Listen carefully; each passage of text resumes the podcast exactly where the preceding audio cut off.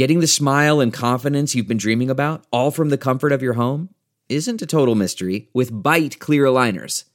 Just don't be surprised if all your friends start asking, What's your secret? Begin by ordering your at home impression kit today for only $14.95. Byte clear aligners are doctor directed and delivered to your door. Treatment costs thousands less than braces, plus, they offer flexible financing, accept eligible insurance, and you can pay with your HSA FSA.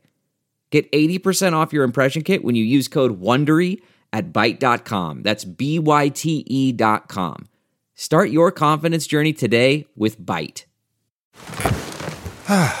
the comfort of your favorite seat is now your comfy car selling command center, thanks to Carvana. It doesn't get any better than this. Your favorite seat's the best spot in the house. Make it even better by entering your license plate or VIN and getting a real offer in minutes. There really is no place like home. And speaking of home, Carvana will pick up your car from yours after you finalize your offer. Visit Carvana.com or download the app and sell your car from your comfy place. Deborah's home was stolen. No, I don't mean thieves stole stuff. I mean scammers literally stole her home. The FBI calls title theft one of the fastest growing white collar crimes. And this story is why you need Home Title Lock. Deborah says criminals found the title to our home online and filed fraudulent documents claiming they owned our home. Wait, it gets worse. Deborah goes on to say, I was evicted from my own home and 85 grand in equity gone. Nobody believes you can get your home stolen this easily. This is why you need Home Title Lock, because no insurance or bank protects your home from title theft. First things first, go to HometitleLock.com and register your address to see if your home's title has been tampered with. You need to protect the legal title to your home so you don't end up like Deborah. Go to HometitleLock.com now for 60 risk-free days of protection. Again, that's HometitleLock.com. HometitleLock.com.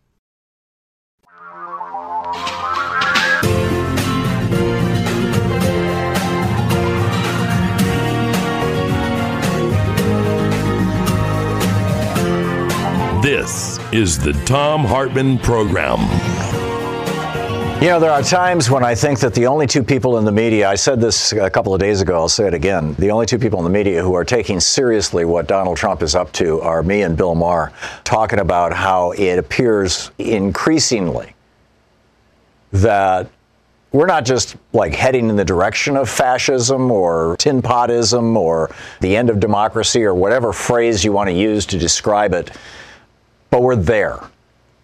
I mean, Donald Trump has officially ended one of the most important parts of the American experiment by demanding that an independent Department of Justice go easy on one of his buddies, specifically Roger Stone, one of the guys who's got the goods on him. Roger Stone could testify about things that would put Donald Trump in jail.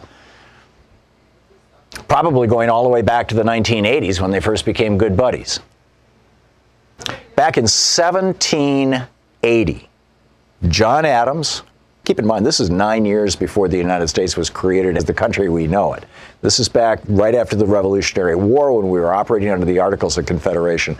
John Adams, who ultimately became our second president, and Samuel Adams, whose bar in Massachusetts, and they're not related to each other, by the way, whose bar in Massachusetts was like the epicenter for the Boston Tea Party and for the organizing in the wake of the Boston Massacre and all the, and the shot heard around the world, all this stuff major revolutionaries.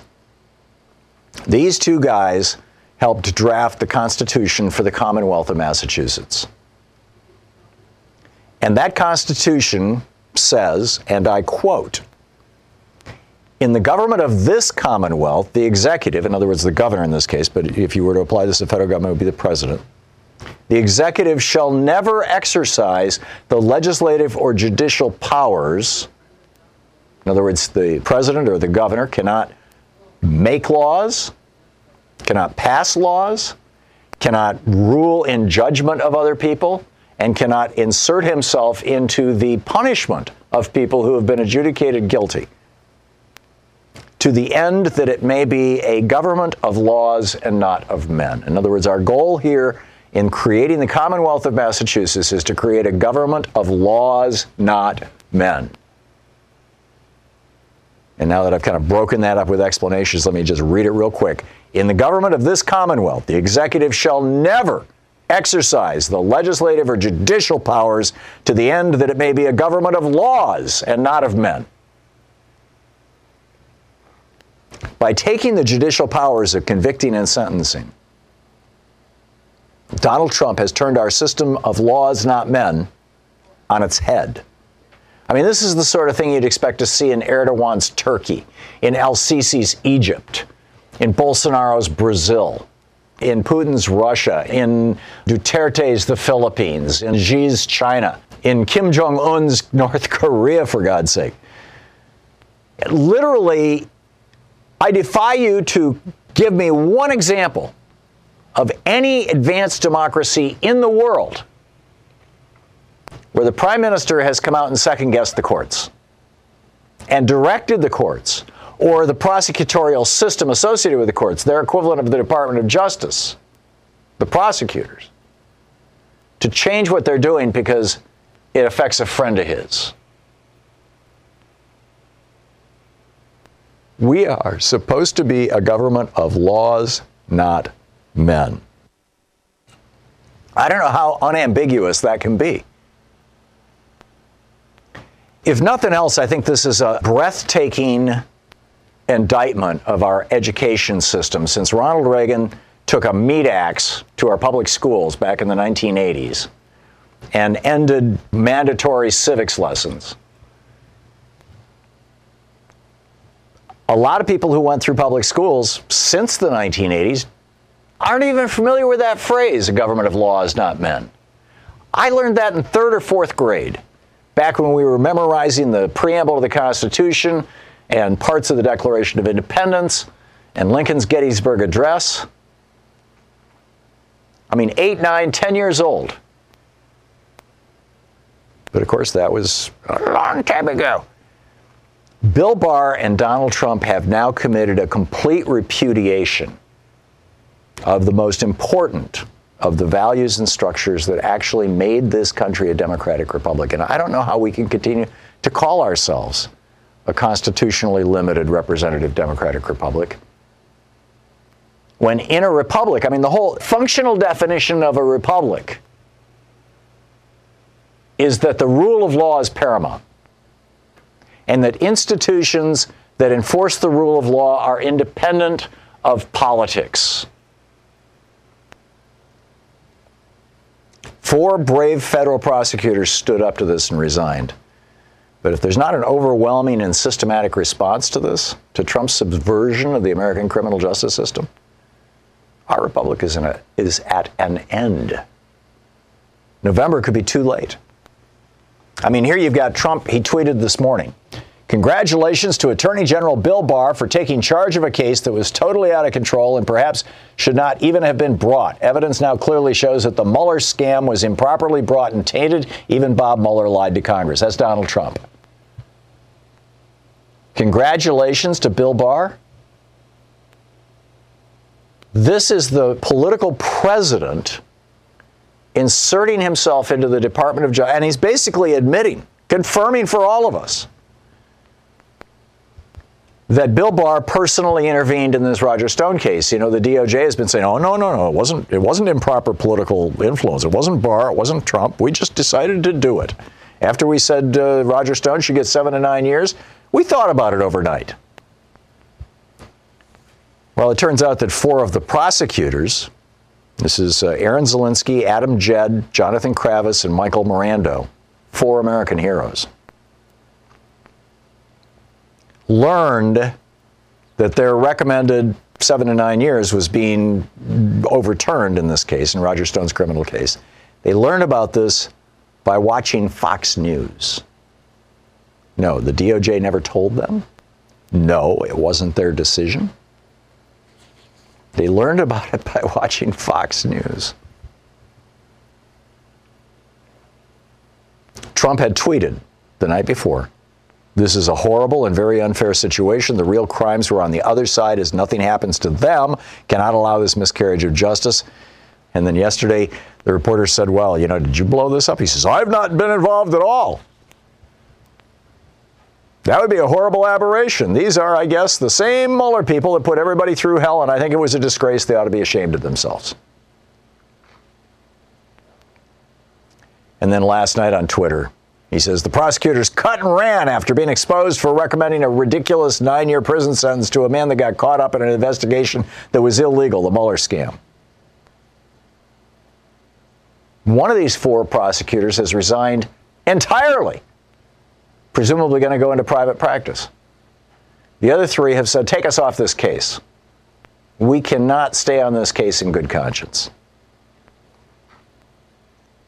In classic Democratic style, Chuck Schumer, instead of going, you know, on TV and going, "This is treason," which of course is what uh, Doug Collins or Jim Jordan would be doing, uh, came out and very politely held a news conference saying, "This situation has all the indicia of improper political interference in a criminal prosecution." Right, that's going to really crank up the folks. David Laufman, who is a former Justice Department official, was a little more explicit. He said, This is shocking, a cram down political intervention. We are now truly at a break glass in case of fire moment at the Justice Department. Amen. We are.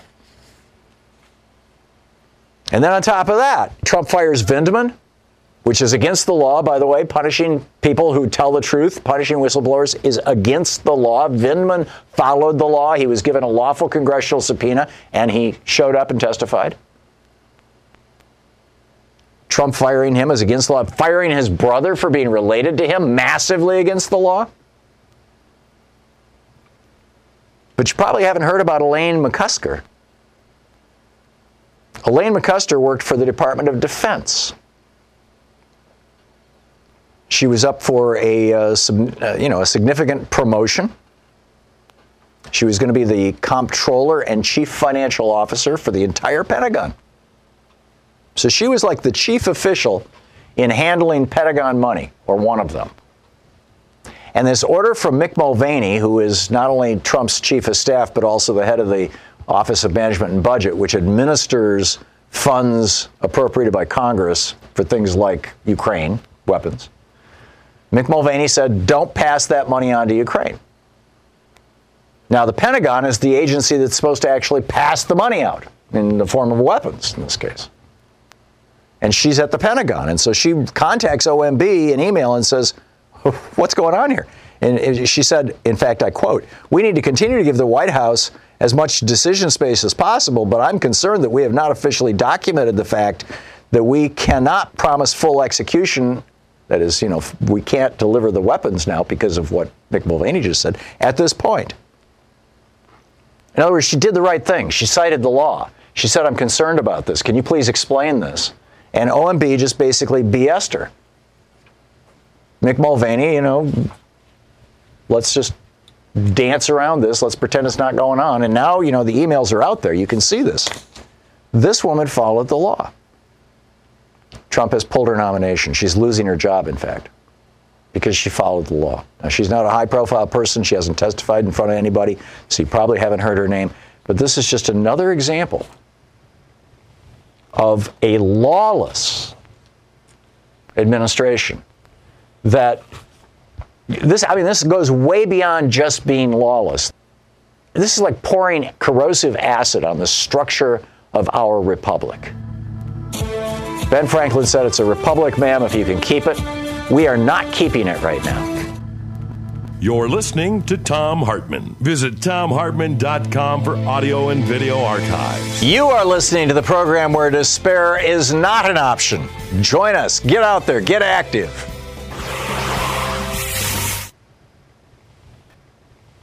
Janet in Thompson, Illinois. Hey, Janet, thanks for watching us on Facebook Live. What's up? What I want to please bring up is we've only got this week, come Friday, to uh, nominate the John F. Kennedy Profile in Courage Award. And I'm hoping that your listeners will go on that website and nominate Lieutenant Colonel Alexander Vindman, mm. uh, the gentleman that uh, Trump fired, and right. this honorable serviceman did everything he could to protect our country, and it's just shameful that he would fire such a you know fine gentleman. No, you're absolutely right. This and tells you pretty much like everything you need to know about Donald Trump. Is that, and thank you, Janet, for that. Is that he gives a pardon to a convicted war criminal who posed with dead children that he had killed. And he punishes not just Colonel Vindman, Lieutenant Colonel Vindman, who all he did was comply with a legal subpoena from Congress. He followed the law. But he fires his brother as well. This is like something biblical, you know. We're gonna we're gonna burn the crops and salt the fields. It's insane. Dick in Dayton, Ohio. Hey, Dick, you're a Republican caller, aren't you, as I recall? Hey, I was telling your screener, I listened to the president's speech. I- I- State of the Union thought- address you're talking about? Yeah, yeah, hmm. the State of the Union. I, I was pretty happy. The only thing that I didn't understand, though, was isn't it really bad to tear a piece of paper up in front of the American public like Nancy Pelosi did? Yeah, it really is. It's almost as bad as sexually assaulting 20 women. It's almost as bad as lying 16,000 times. It's Yeah. almost as bad as conspiring with two different foreign governments to try to get yourself reelected. It's almost as bad. Yeah, Come on, yeah. Dick. And I'm I'm wondering, you know, this. I've been following a little bit of this party. You know, the the uh, the the what is it? The primaries. Mm-hmm. Do you think that Joe Biden and Bernie Sanders have a chance? I mean, suppose Joe Biden goes. You know, uh, if he if he's going to you know go with uh, what is it? Run against President Trump. Do you think him and Sanders have a chance in the, in America? I think that a dead cat, Bill the Cat's hairballs, have a chance against Donald Trump. Donald Trump has never hit 50% in the approval polls. I don't think that that's been the case with any president in my lifetime going into an election. So, yeah, I think any Democrat. In fact, we just saw the Monmouth uh, University poll just came out. Bernie Sanders most easily beats Trump. The billionaire Bloomberg is number two at easily beating Trump. listening to the Thom Hartmann program. But everybody, all the way down to Amy Klobuchar, Andrew Yang beats Donald Trump. Everybody beats Donald Trump. Michael in Stockholm, Sw- Stockholm, Sweden. Hey, Michael, what's up? I was uh, thinking here that your president has put himself in a vulnerable position, as uh, many leaders have done, and the only way to, to survive is to stay in power. I don't think that your president is a person that is capable of cutting his losses early, uh, and I think he would rather, you know, take everybody down with him uh, rather than simply stop. And as uh, you have said, Professor, when Trump realized he will not win the election and that he will probably spend the rest of his life in court, knowing uh, how this man thinks that uh, he will start a, a war and declare a state of emergency and postpone the elections. Uh, so I'm I'm thinking here if he could postpone the elections for years and years, and I suppose the election for the Senate will also be postponed, right? Federal Uh, elections. so then it's the same Republicans that he has control over to avoid impeachment, and uh, he will probably continue to substitute high-ranking military officers. And that uh, brings me to, to, to uh, John Biden here that uh, if Trump thinks he will lose, and if nobody, you and, and, and others uh, believe that, that it's probably a big probability that he will never let go power, then one could argue maybe a bit stupidly from my side that the Democrats should not focus on who has the best chance to beat Trump, but rather send someone like John Delaney, who I think was the only one who was losing against Trump in the average polls, and just hope that turned it around on election day rather than have no election at all and have this man be president for life and mm. bring Yeah. down the entire free world. I, I, I understand what you're saying, Michael. I, I think, though, that the wild card in this race is not going to be, you know, the Democrats trying to trying to throw a double jujitsu move at, at Donald Trump. I think it's going to be Michael Bloomberg. And I don't know how this is going to play out, but we've got a guy who's worth 60 or 80 billion dollars. Just the money that he has sitting around is generating 2 billion dollars a year in interest. You know, he, I mean, he could spend 2 billion dollars on a campaign and literally not notice it. His net worth would not go down a penny. And because of the 1976 uh, Buckley versus Valeo Supreme Court decision, in that Supreme Court decision, they said that if you are financing your own campaign, in other words, this was a, the pure oligarch move. If you are financing your own campaign, you don't have to pay attention to any of the campaign finance laws um, because it's your own money. And that's free speech. And so uh, we'll see what happens. I mean, I, I was fascinated last night. I don't know if you could catch MSNBC from from Sweden. But Joy-Ann Reid last night, who I have a lot of respect for, and does a great program on the weekends on MSNBC was talking about how she's talking to friends of hers in the African American community who are saying Joe Biden's going down. Our choice number two is Michael Bloomberg, and it's and it's not because he was a great guy, uh, you know, with stop and frisk. He he of course has walked that back since then, but it's because he has the best chance of beating Trump because he's a fellow billionaire and he's willing to spend his own money and he's willing to spend whatever it takes, et cetera, et cetera, et cetera. And, and he probably would pick somebody like maybe Amy Klobuchar, you know, a so-called moderate Democrat who has some visibility and is either a woman or a minority as his running mate. I mean, we won't know for about four weeks, I guess, until after Super Tuesday and a few other major primary elections. But he's going to show up in those elections. He didn't show up in Iowa or New Hampshire. He wasn't even on the ballot. So, anyhow, that's what I think is going to happen in terms of. Uh, yeah. I understand, but I, I, I, think I wasn't uh, maybe clear enough. Uh, uh, what I meant was that Trump will probably postpone the election if he sees that he's losing in the polls, right. and he is losing against like uh, Mayor Bloomberg. No, I, I got your point uh, that, that he would he would not postpone the election if he thought he was going up against a guy who he could certainly beat. But here's the problem: if you put in somebody like you know John Delaney, who Trump definitely would beat, uh, he was on this program. It was pathetic. And he, not to say he's pathetic, but as a candidate for president of the United States, you know, it was it was Caspar Milquetoast. And if we put up a candidate like that, Trump then wins the election, and then he says, "I Claudius, now I've won the election." I mean, look at what happened in 19 what was it 35 when Hitler won his first real election.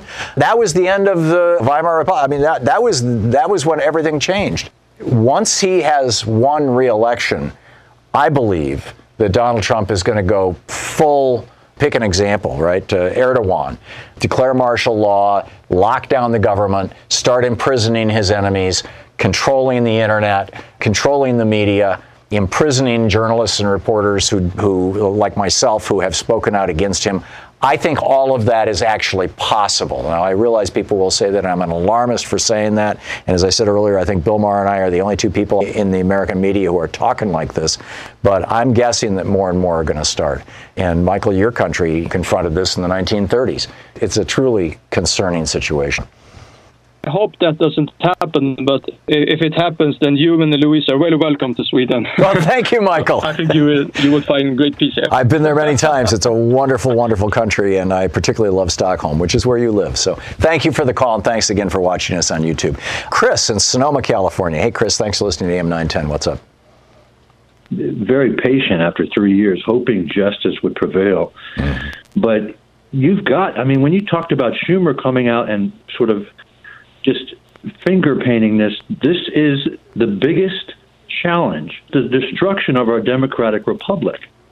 And My I used point. to think it was in its infancy stage, but it's past the toddler phase now. Yes. And if we don't have recourse other than some kind of, and I'm a patient guy, other than extreme measures, what is going to happen to stop this guy before he destroys the country? I mean, we have, you, you talked about rights. There's callers that talk about health care rights and voter rights and all these things they are going to be a moot point yes. if this continues. Where is the opposition to it, and how do these enablers in the Republican Senate? That was the last check. That was the significant check that could have stopped them. You are not an alarmist. Thank you. Go back and look at the history of Mussolini's Italy in the late 1920s, early 30s. Go back and look at the history of Franco's Spain. For that matter, in the modern era, look at Duterte's takeover of the Philippines, and now he's flirting with the Chinese and, and talking about not renewing the United States being an ally, essentially a military ally. Look at what happened in Egypt with El Sisi, and you know once he was challenged, he declared a crackdown, as did Erdogan in Turkey. This is huge. This is breathtaking. There are not enough superlative adjectives to describe what is going on right now. And Chris, thank you. Thank you for validating my um, my concern. Thank you very much. Mike in Brooklyn, New York. Hey, Mike, what's up? All right, I'm following these other guys are saying the same thing. What I'm saying is, what check do we have against this uh, Constitution that we cannot defend it because we have no army to defend the Constitution? Right. If the president goes against us. Well, our last hope, frankly, because I, I don't believe that the Democrats in the House of Representatives are going to re impeach Donald Trump. And I'm not seeing the kinds of aggressive investigations coming out of them that we saw coming out of Republicans when they thought that Hillary Clinton had committed the crime of the century by having a private email server, just like George W. Bush had, just like Alberto Gonzales had, just like Dick Cheney had. But in any case, I'm not seeing this, and it concerns me tremendously. And I think that an invigorated, outspoken, activated populace is really the only thing we have right now. And, you know, our last hope is going to be in eight, nine months down the road when, when it comes time to the election in November. Then we have to define this guy's order. Anything he says, we got to define it and stay in the land. They need to absolutely be going after him in Congress today. So it could be Valentine's Day, it could be a first date. You're parked outside the restaurant where you're meeting your date in 10 minutes. You glance in the mirror and you notice your wrinkles and those large under eye bags. You rummage through your purse thinking, where's my secret weapon? And da da da, there it is, Plexiderm. You apply the clear serum under your eyes, and boom, two minutes later, you start seeing the under eye bags and wrinkles disappearing right in front of your eyes. You'll look years younger. Plexiderm is the clinically studied serum that visibly eliminates your wrinkles, crow's feet, and under eye bags in minutes. It's the Valentine's Day you give yourself. Go to tryplexiderm.com and enter voices for 50% off plus an extra 10 bucks off. Again, enter voices at tryplexiderm.com to get half off, 50% off plus an extra 10 bucks off. This offer is also available by calling 1-800-685-1292 and mentioning the code VOICES. Plexiderm is backed by a six, by a 30-day money-back guarantee, so you get my special discount. Enter voices at tryplexiderm.com.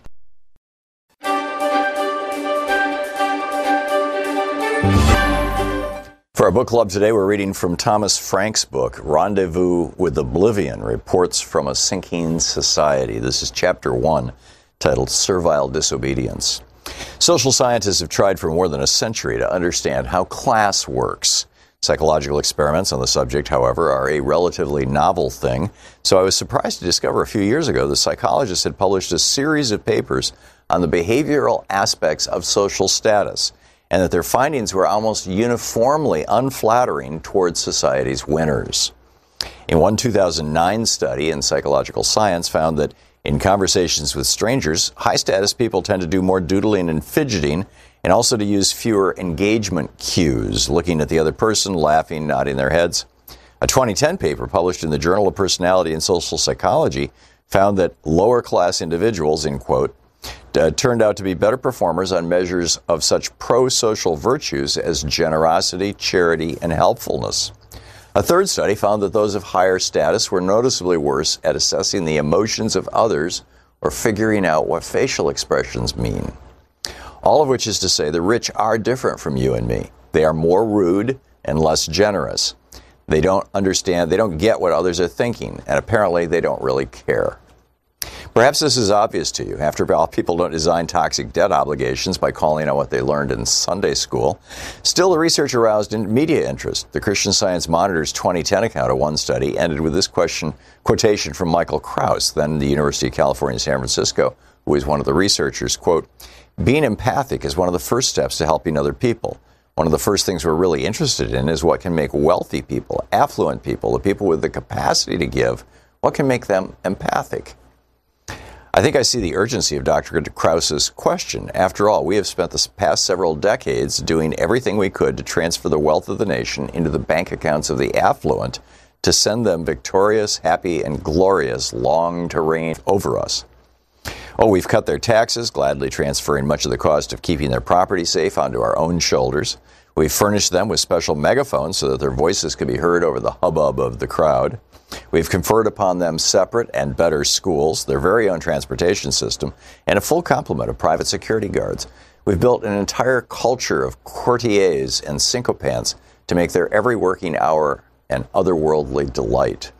We let them construct a system of bonuses and executive compensation on the theory that it would be good for everyone if the people at the top got to take home much, much more than the rest of us. And when it turned out that the theory was wrong, that in the most famous cases, executives chased bonuses not to the shareholders' benefit, but at their expense, why, we promptly bailed them out. We allowed them to step into the Fed's discount window and fill their pockets. We generously transferred their reckless investments to our balance sheet, and we chastised them a little more than a polite, with little more than a polite request that they please not do it again. We've done everything we can to lift them up and exalt them as the new Leviathan. The least they can do in return, one feels, is to show a little empathy. Besides, look what we've done with the old Leviathan, the government. For decades, we've attacked it, redirected it, outsourced it, and filled it with incompetence and cronies. Yes, it still works well enough when we need to blow up some small country, but those branches of it designed to help our Americans of lower socioeconomic status, in quotes, as the scientists would put it, are now bare. We need the rich to be nice, stop doodling, and, and to pay attention and get generous. Now that the government has divested from the empathy business, we need the rich to discover brotherly love and fast. Come to think of it, wasn't that supposed to be the deal in the first place? The arrangement Andrew Carnegie brokered over a century ago when he made his big career move from Steel King to public library baron? The laissez faire social contract would grant uh, private business a free hand, but in exchange, those who piled up massive wealth were supposed to extend a magnanimous hand to the rest of us. As Carnegie wrote in his famous 1899, uh, 1889 essay, The Gospel of Wealth, we don't need socialism to solve our problems. Philanthropy is the true antidote for the temporary inequality distribution of wealth and reconciliation of the rich and poor, quoting Carnegie. Going further, Carnegie argued that the duty of the man of wealth was quote, to consider all surplus revenues which come to him simply as trust funds, which he's called upon to administer in the manner which, in his judgment, is best calculated to produce the most beneficial results for the community, the man of wealth thus becoming the mere trustee and agent for his poorer brethren, end quote. That same th- way of thinking led Carnegie to support the estate tax. Of all f- forms of taxation, this says the wi- this seems the wisest, he wrote. It, is, it was wise because it would, quote, induce the rich man to attend to the administration of wealth during his life. And if he didn't, then the tax would return most of his hoardings to the community from which it came, using Carnegie's words. Vestiges of the Carnegie attitude survive to this day. 2009 study of high net worth individuals by Barclays Wealth confirmed that American philanthropists tend to understand their giving in a context in which the state is either absent or irrelevant. And of course, there are plenty of nice plutocrats who don't fidget or doodle when talking to strangers and who have no problem endowing a ward or a wing in return for a commemorative plaque. The business headlines even occasionally tell of billionaires coming together under the leadership of Warren Buffett and Bill Gates to donate their fortunes to worthy causes. But the billionaires with the strongest sense of class solidarity have a very different plan for their disposable income.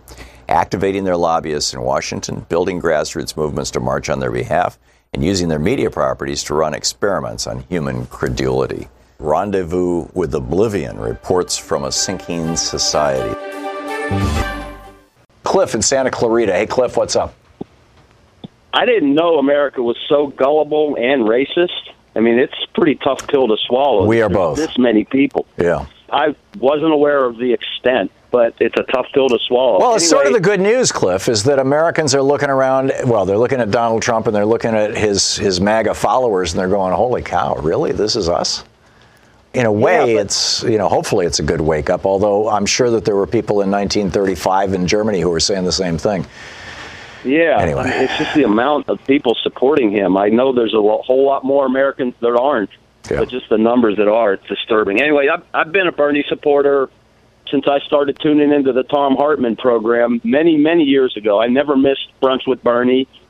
I even called in and spoke to him a couple of times on your show. Mm-hmm. But what I'm watching on the corporate news, mainly MSNBC lately, it's pretty disturbing, but not unexpected. MSNBC, I mean, it seems out, to me, has been doing everything they can for weeks now to kneecap Bernie Sanders. Yeah, but it's like it's not unexpected because, as you point out to us fairly often, MSNBC is owned by Comcast. So why would we really be surprised by? Well, it's not attack? just that. Also, every single person you see on there who is a regular personality is a multimillionaire. They don't want their taxes to go up. Of the world. Yeah, I'm talking about even the talent on the air. I mean, you know, salaries started around a million bucks. Oh yeah, yeah, the the, the leads, yeah, the, I understand. But see, keeping their corporate grip on our politics is good for their bottom line. Yep. And Bernie wants to raise corporate taxes, which would cost the media corporations like MSNBC lots of money. So nothing's more important to the corporations than money. We can trace everything back to money. So the attacks on Bernie will continue from corporate America.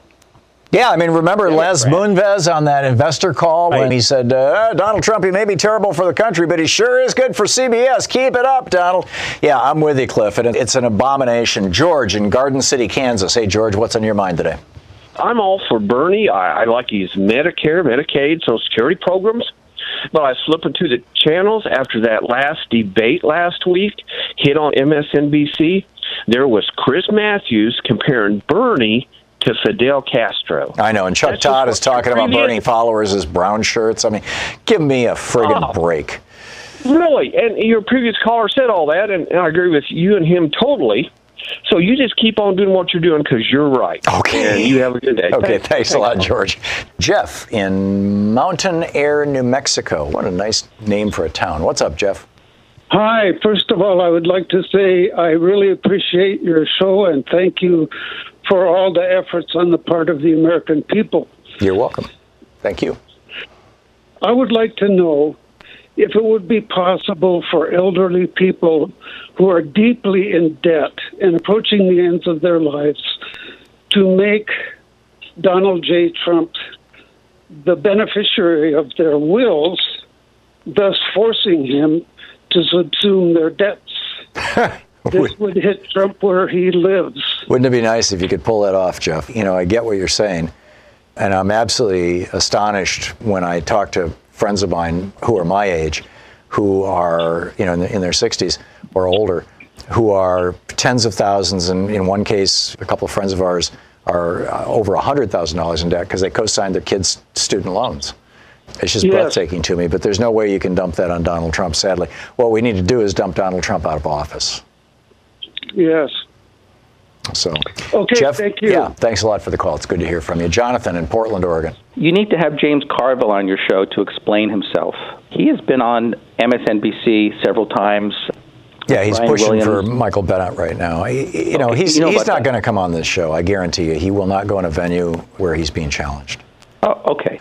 I mean, I was just dumbfounded, and I'm listening to his arguments and saying that the Democrats aren't talking about anything that people care about, which was just my head went. so, well, can you explain what he's doing? He he's a he's a hired gun. I mean, you know, he's he's being paid to promote the Michael Bennet candidacy, and God bless him. Everybody's got to make a living, but you know, and James Carville's politics are not my politics. I, I don't know how to say it beyond that. I mean, I, I've actually, you know, I've met him. He and I both gave a, a speech at, a, at, you know, one after the other at a, at a conference, a lawyers conference out in Vegas back five, six, seven years ago. He seems like a decent guy. Nice having lunch with him, but and he's not here to defend himself. I don't want to particularly pick on him. But I get what you're saying. Uh, my larger concern is the whole raft of, let me rephrase that, is that on MSNBC, which has positioned itself as the go to network for progressives, and which many progressives in America watch thinking that they're getting progressive news and information, there are actually very few progressives on the air. Karine Jean-Pierre, I think is how her name is pronounced, she's absolutely brilliant. Jason Johnson's brilliant. There's a couple of progressives on that network who are really good. Joy-Ann Reid is really good. Rachel Maddow is really good. But by and large, what you're going to get are, you know, what I call corporate Democrats, and you're not going to get a, a whole and balanced view of it. Question in my mind, Jonathan, is if Bernie actually gets the nomination, what are these people going to do? And we'll see. Jonathan, thanks for the call. And Robin in Kingston, Washington. Hey, Robin, what's on your mind today? I maintain that Buttigieg is a Manchurian candidate. I've said that before. So my cute little thing is, let's call him who he is, Chia Pete. You just get a Harvard. Uh, Robin, I'm, I'm going to stop this right now. I just, you know, I'm, I, now is not the time for the circular firing squad. You know, I have some differences with Pete Buttigieg. He's out talking now about how we've got to balance our budgets. Yeah, it's not a bad idea, but it's nothing to build a campaign around. You know, but if he's the nominee for president, I'm going to do everything I can to get him elected. And the same is true of every single person in this race, including the billionaire who's not in the race. I'd even campaign for Mike Bloomberg. Anybody but Trump. We are facing the possibility of the end of this experiment, the American Democratic Republic. If Donald Trump is reelected, he's going to go full dictator on us. And for us to sit around and go, well, this guy isn't good enough, or that one's not perfect enough, or I'm not going to. No. It's not going to happen on this show.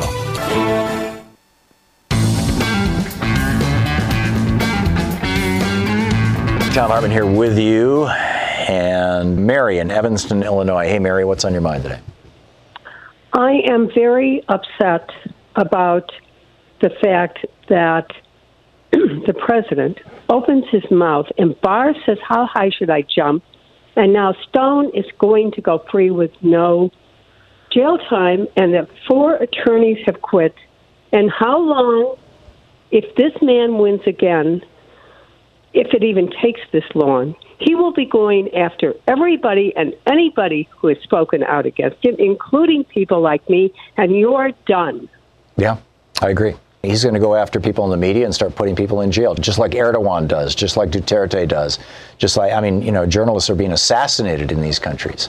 And we have two now who have to have around the clock protection because of his minions threatening them. Yeah. And it's actually more than two. Um, oh, I only know two, thank God. But uh, you you know, it's there is no there there.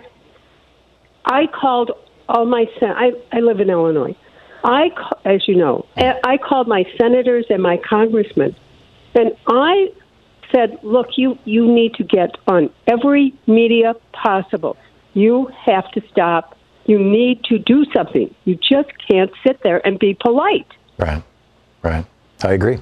I absolutely agree, Mary. I don't know how to say it with any greater urgency. I've I've shouted it. I've I've complained about it. I've I've talked about it. I you know, and I've been talking about it for you know actually for for years in a little more abstract context. But now that we are literally watching this happen right in front of us, and it is criminal. It is absolutely criminal. So yeah, I'm, is, I'm with you. I believed that we were stronger than that until this bar thing just Yeah. happened. Mary, you with- said you you with- you would lose your job as a result of Trump. What, if you don't mind my oh, asking? Oh, I mean, he's going to go after me. He's going to go after me. because oh, just because of your because I speak up against him. I Oh. speak up against him. I call him. I send him emails. Oh yeah, I'm not quiet. yeah, and you know, and your Facebook page will become the locus of of uh, you know. It's, That's right. They they're they're putting. I guarantee you, they're putting together an enemies list, and this is you know, Oh, IBM hel- helped Hitler do this. You know, compile lists of the Jews, and everybody thought, oh, it's not going to be a big deal. Boy, was it a big deal. Mary, thank you for the call. Kathy in Marlboro, New Jersey. Kathy, what's on your mind? Yes. Good morning. I mean, good afternoon, Professor. How are you? I am well. How are you, Kathy? Yes, I just uh, uh, I, I'm not, trying not to make this long. Um, I was listening to Rachel Meadows. I think it was last um, Thursday or Friday, and she was doing the same exact thing that you're saying today. But I think, if I'm not mistaken, because I listen to you all the time, that you had talked about this a few times several weeks ago of talking about how this country is turning into a Russia, and you know the DOJ with Barr that's under Trump's control, and all the other departments that are under DOJ, the FBI, ICE, NSA, DEA, you know all the, CIA, the agencies that are under, under them. But she was especially talking about the NSA on this report last week. And she was saying, and I think you had mentioned this a while ago, that the NSA is supposed to send reports to Congress. Mm-hmm. And both the NSA and going the on? CIA, they have stopped doing it. And they're refusing to testify to Congress. They were supposed to testify, I believe it was either last week or this week.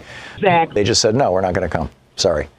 And And, then you had the spectacle of, what's her name, uh, Gina Haspel, the director of the CIA, who was the director of the torture operation who covered up the torture, by the way. The, her reward for that was being made head of the CIA. Her standing up and applauding at the State of the Union, when traditionally the law enforcement agencies are supposed to sit quietly, just like the members of the Supreme Court, and say, we're above Exactly. politics.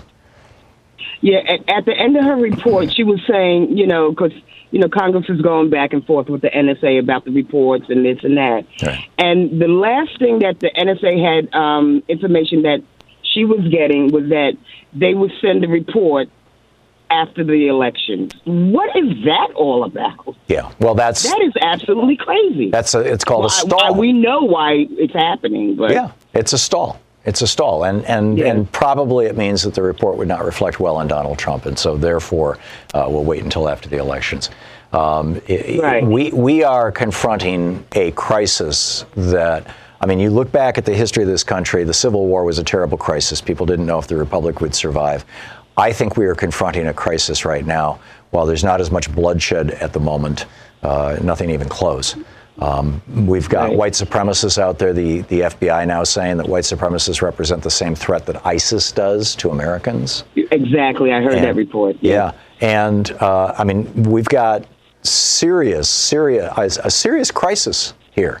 And this administration is sitting around, oh, they're very fine people, and no, we're not going to do anything about it. And no, we're not going to. Right. And, and, they're refusing to give the FBI they're refusing to declare international terrorist groups, white supremacist terrorist groups, you know, thing, uh, groups affiliated with, you know, Anders Breivik, the murderer in Norway, or the guy down in Christchurch, Church, New Zealand. I'm forgetting his name.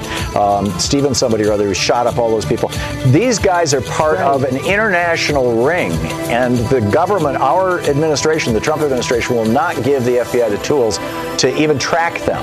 It's insane. Kathy, thank you for the call. We'll be right back. This is the Thom Hartmann Program. Our book today in the Thom Hartmann Book Club is Homewreckers by Aaron Glantz, a Pulitzer Prize finalist. The uh, subtitle is How a Gang of Wall Street Kingpins, Hedge Fund Magnates, Crooked Banks, and Venture Capitalists Suckered Millions Out of Their Homes and Demolished the American Dream. It's quite a subtitle. This is from chapter 21, t- titled Triumph of the Homewreckers. Donald Trump took the oath of office on a chilly Friday morning, delivering an inaugural address that promised an end to the corruption and impotence that had widened America's historic wealth gap. He understood that his victory had been propelled by harnessing the public's rage and envy at having been left behind in the economic recovery, and he promised that he would not forget it. Evoking FDR's famous Forgotten Man speech from 1932 that promised to prioritize the needs of, quote, the man at the bottom of the economic pyramid, Trump declared, quote, the forgotten men and women of our country will be forgotten no longer. Politicians had prospered, he said, but jobs had evaporated, factories closed. Quote, the establishment protected itself, but not the citizens of our country. Their victories have not been your victories. Their triumphs have not been your triumphs. And while they celebrated in our nation's capital, there was little chance to celebrate for struggling families all across our land. This all changes starting right here and right now, Trump proclaimed because this moment is your moment. It belongs to you. This is your day. This is your celebration. End of quote. The moment, however, belonged not to the great mass of struggling Americans, but to the new president's most ardent supporters, flamboyant businessmen who profited off the pain of the housing bust and were now poised to steer the ship of state for at least the next four years. As Trump reached out his hand and swore to preserve, protect, and defend the Constitution of the United States of America, his close friend and inaugural committee chair, Tom Barrack, stood behind him, smiling in a blue scarf and black overcoat. Afterward, Barrack and Trump embraced at the U.S. Capitol's inaugural platform. The homewreckers had arrived. Barrack didn't take an official position in the Trump administration, reportedly turning down an offer to be White House Chief of Staff, Treasury Secretary, or Ambassador to Mexico. Roger Stone told me he could have had any position he wanted, but working for the government would have meant making a lot less money. I don't think he has the belly for public service, Stone observed. Other homewreckers had no such qualms. If they changed the rules of the game now, they could make more money later. Steve Mnuchin, by now dubbed the foreclosure king by his critics, was confirmed as Treasury Secretary. His top deputy at OneWest, uh, the, the bank, uh, Joseph Otting, became the nation's chief bank regulator, the comptroller of the currency. Wilbur Ross, the bankruptcy tycoon who bought Florida's BankUnited, became the Commerce Secretary, charged with everything from negotiating trade deals to overseeing the U.S. Census. Steve Schwarzman, the chairman of Blackstone, became chair of the White House's Strategic and Policy Forum, a group of business leaders who were to meet regularly with Trump. Jamie Dimon of JP Morgan Chase was named vice chair. On February 12, 2017, less than a month into Trump's presidency, while the commander in chief was dining with Prime Minister Shinzo Abe of Japan at his Mar a Lago golf club, Schwarzman threw a massive 70th birthday bash at his Four Winds estate, barely a mile and a half away. This time, neither Donald nor Melania Trump could make it, but daughter Ivanka and son in law Jared Kushner did, along with Mnuchin, Ross, and a who's who of high finance and culture. Henry Kravis, co founder of the hostile takeover firm Kohlberg Kravis Roberts, the party featured live camels, trapeze artists, fireworks, and a gondolier. Schwarzman's tennis courts were covered with Asian themed staging. The man who'd hired Patti LaBelle to hang, sing Happy Birthday for his 60th was serenaded by Gwen Stefani on his 70th.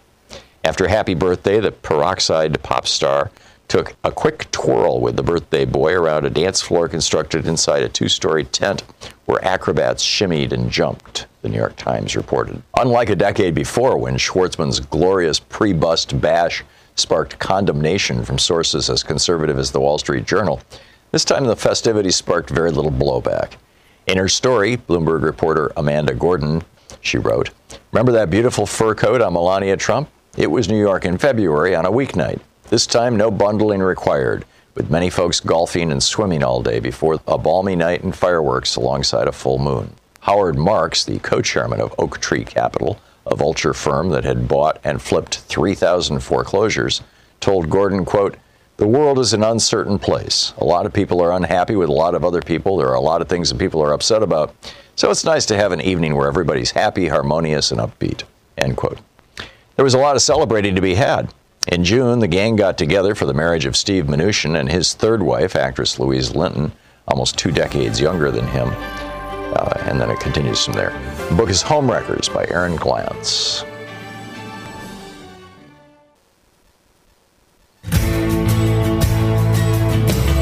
And welcome back. Thom Hartmann here with you. Jack in Baltimore. Hey, Jack, thanks for listening to SiriusXM. What's up?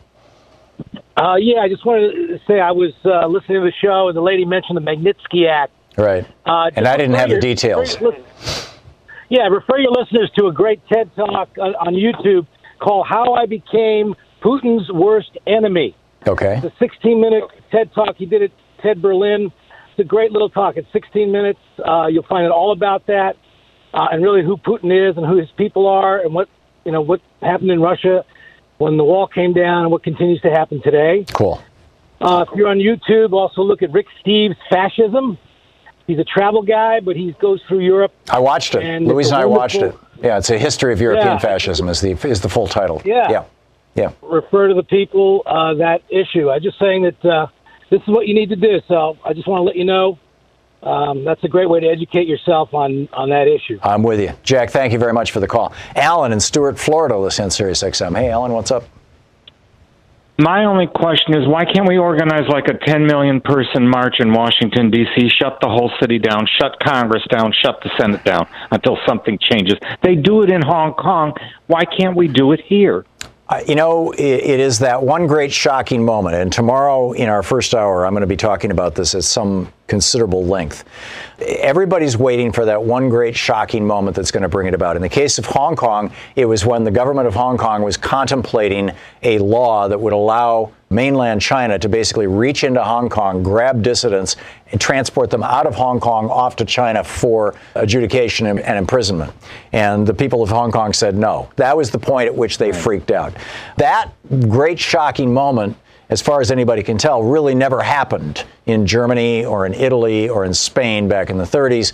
Didn't happen in Turkey or in Egypt or in the Philippines or in Hungary or in Poland in the in the modern era.